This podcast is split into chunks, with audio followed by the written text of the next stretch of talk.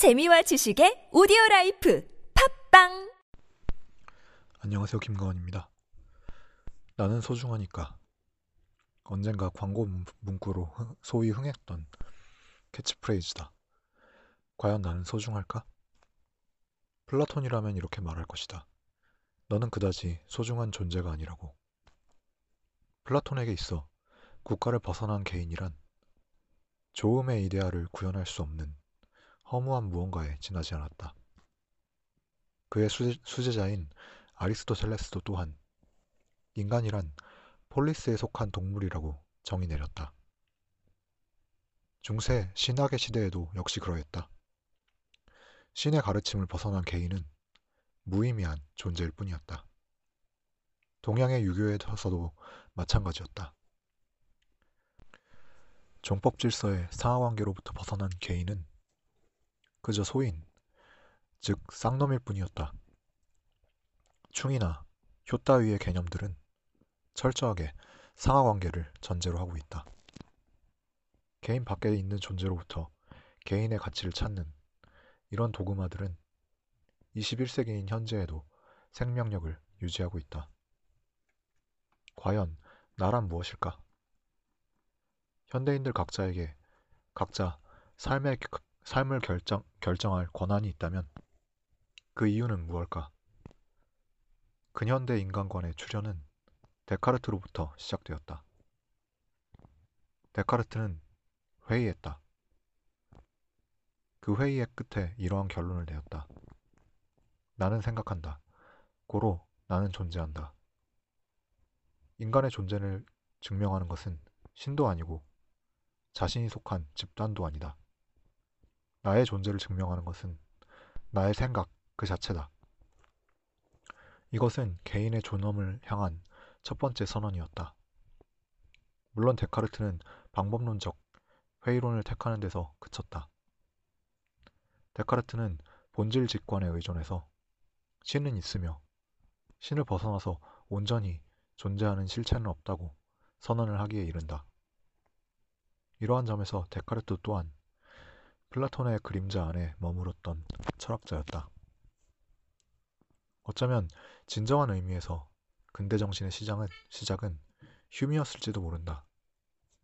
휴메 인성론은 20대에 쓰여진 것이라고는 믿기 힘들 정도의 저작이다. 데카르트는 방법론적 회의주의로 이성을 발견한 다음 갑자기 신에 대한 존재 증명으로 도약해버렸지만 휴은 그렇지 않았다. 휴은 인간 이성의 한계에 대해서 날카롭게 비판했다. 우리의 관념들은 인상에서 유래하며 인상들은 관념에 대응하며 관념들은 인상을 재현한다. 소위 모사원리, 카피 프린시플로 일컬어지는 휴메 명제는 관념이란 어디까지나 인식에 불과하며 실제와 관념이 일치한다는 보장은 어디에도 없다는 것을 천명했다. 휴메 회의주의는 방법론에서 그치지 않았다. 휴은 이성을 날카롭게 공격해서 한계 지운다. 우선 인과관계라는 것은 실제한다고 말할 수 없다. 인과관계가 무엇인가? 그것은 특정한 독립, 독립 변수가 특정한 종속 변수를 반드시 만들어낸다고 하는 우리의 믿음에 불과하다. 변수와 변수 간의 인과관계를 나, 나타내는 공식은 그 대상이 되는 실제의 속성과는 전혀 무관하다. 예를 들어 당구공의 움직임은 쉽게 수학적 공식으로 표현할 수 있다. 하지만 수학적 공식은 당구공의 움직임과는 개별적으로 성립하는 논리, 논리 체계일 뿐 실제 하는 것이 아니다. 만일 당구공을 고무로 만든다거나 혹은 유리로 만든다거나 혹은 당구대의 표면을, 표면을 바꾼다거나 하는 새로운 실제적 변수가 나타날 경우 당구공의 움직임, 움직임을 나타내는 공식은 그대로 성립하지 않을 것이다. 즉, 특정한 몇 가지 변수만으로 인과관계가 성립, 성립한다는 명제는 단순한 믿음일 뿐이다. 그 믿음이 실제한다는 보장은 어디에도 없다. 인과관계라는 관념 자체가 특정한 시공간을 전제로, 하, 전제로 해서 성립한다.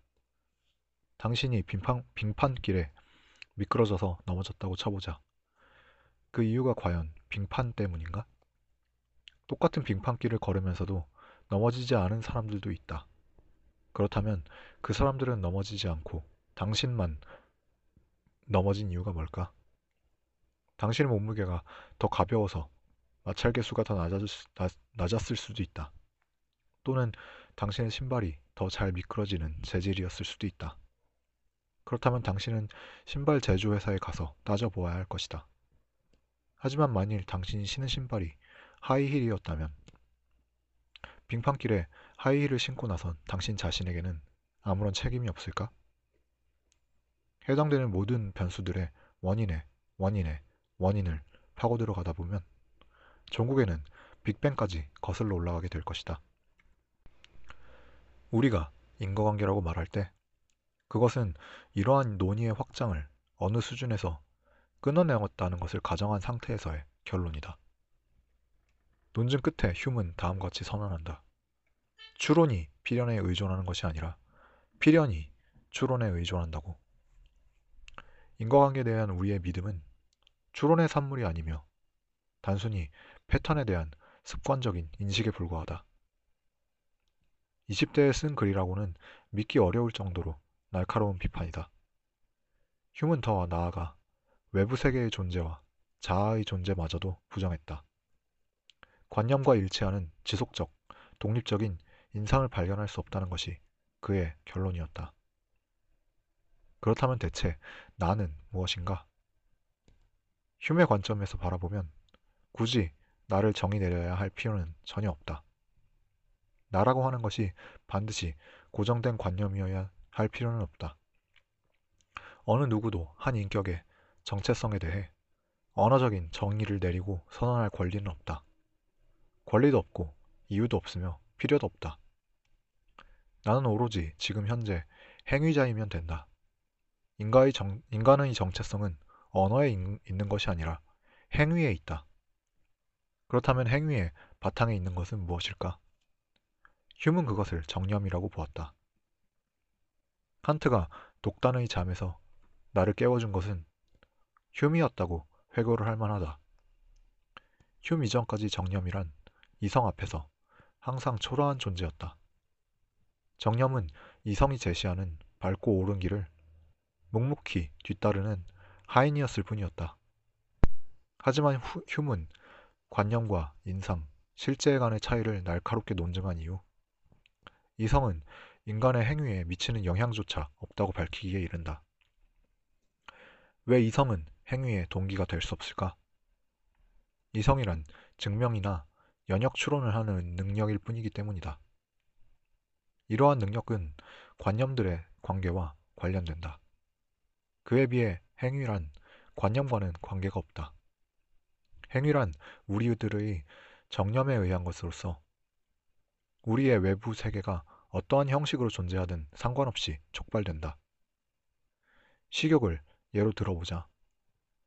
아무리 먹음직스러운 음식이 눈앞에 있다고 할지라도 이미 많은 양의 음식을 먹은 사람은 그것을 더 이상 먹고 싶은 생각이 크게 들지 않을 것이다. 하지만 이틀 정도를 굶은 사람의 눈앞에 먹음직스러운 음식이 있다면 그 사람이 개걸스럽게 먹기 시작할 것은 어렵지 않게 상상해 볼 수 있다. 즉, 우리의 눈앞에 맛있는 음식이 존재한다는 사실 그 자체가 우리로 하여금 행위하게 하지는 않는다. 우리의 내면에서 정념이 일어나지 않으면 우리는 행위하지 못한다. 따라서 우리의 행위는 관념의 관계에 대한 우리의 인식, 즉 이성과는 무관하다. 이성은 정념들의 노예이고 노예이어야만 하며 정념을 위해 봉사하고 복종하는 일 외에는 할 일이 없다. 휴메의 이러한 선언은 혁명이었다. 하지만 한 가지만 짚고 넘어가도록 하자.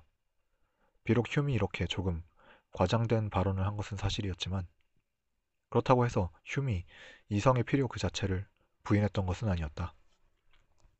휴맥에 있어서 이성과 정념은 반드시 서로 대립하는 것이 아니고 다만 그, 서로 그 기능이 다를 뿐이었다.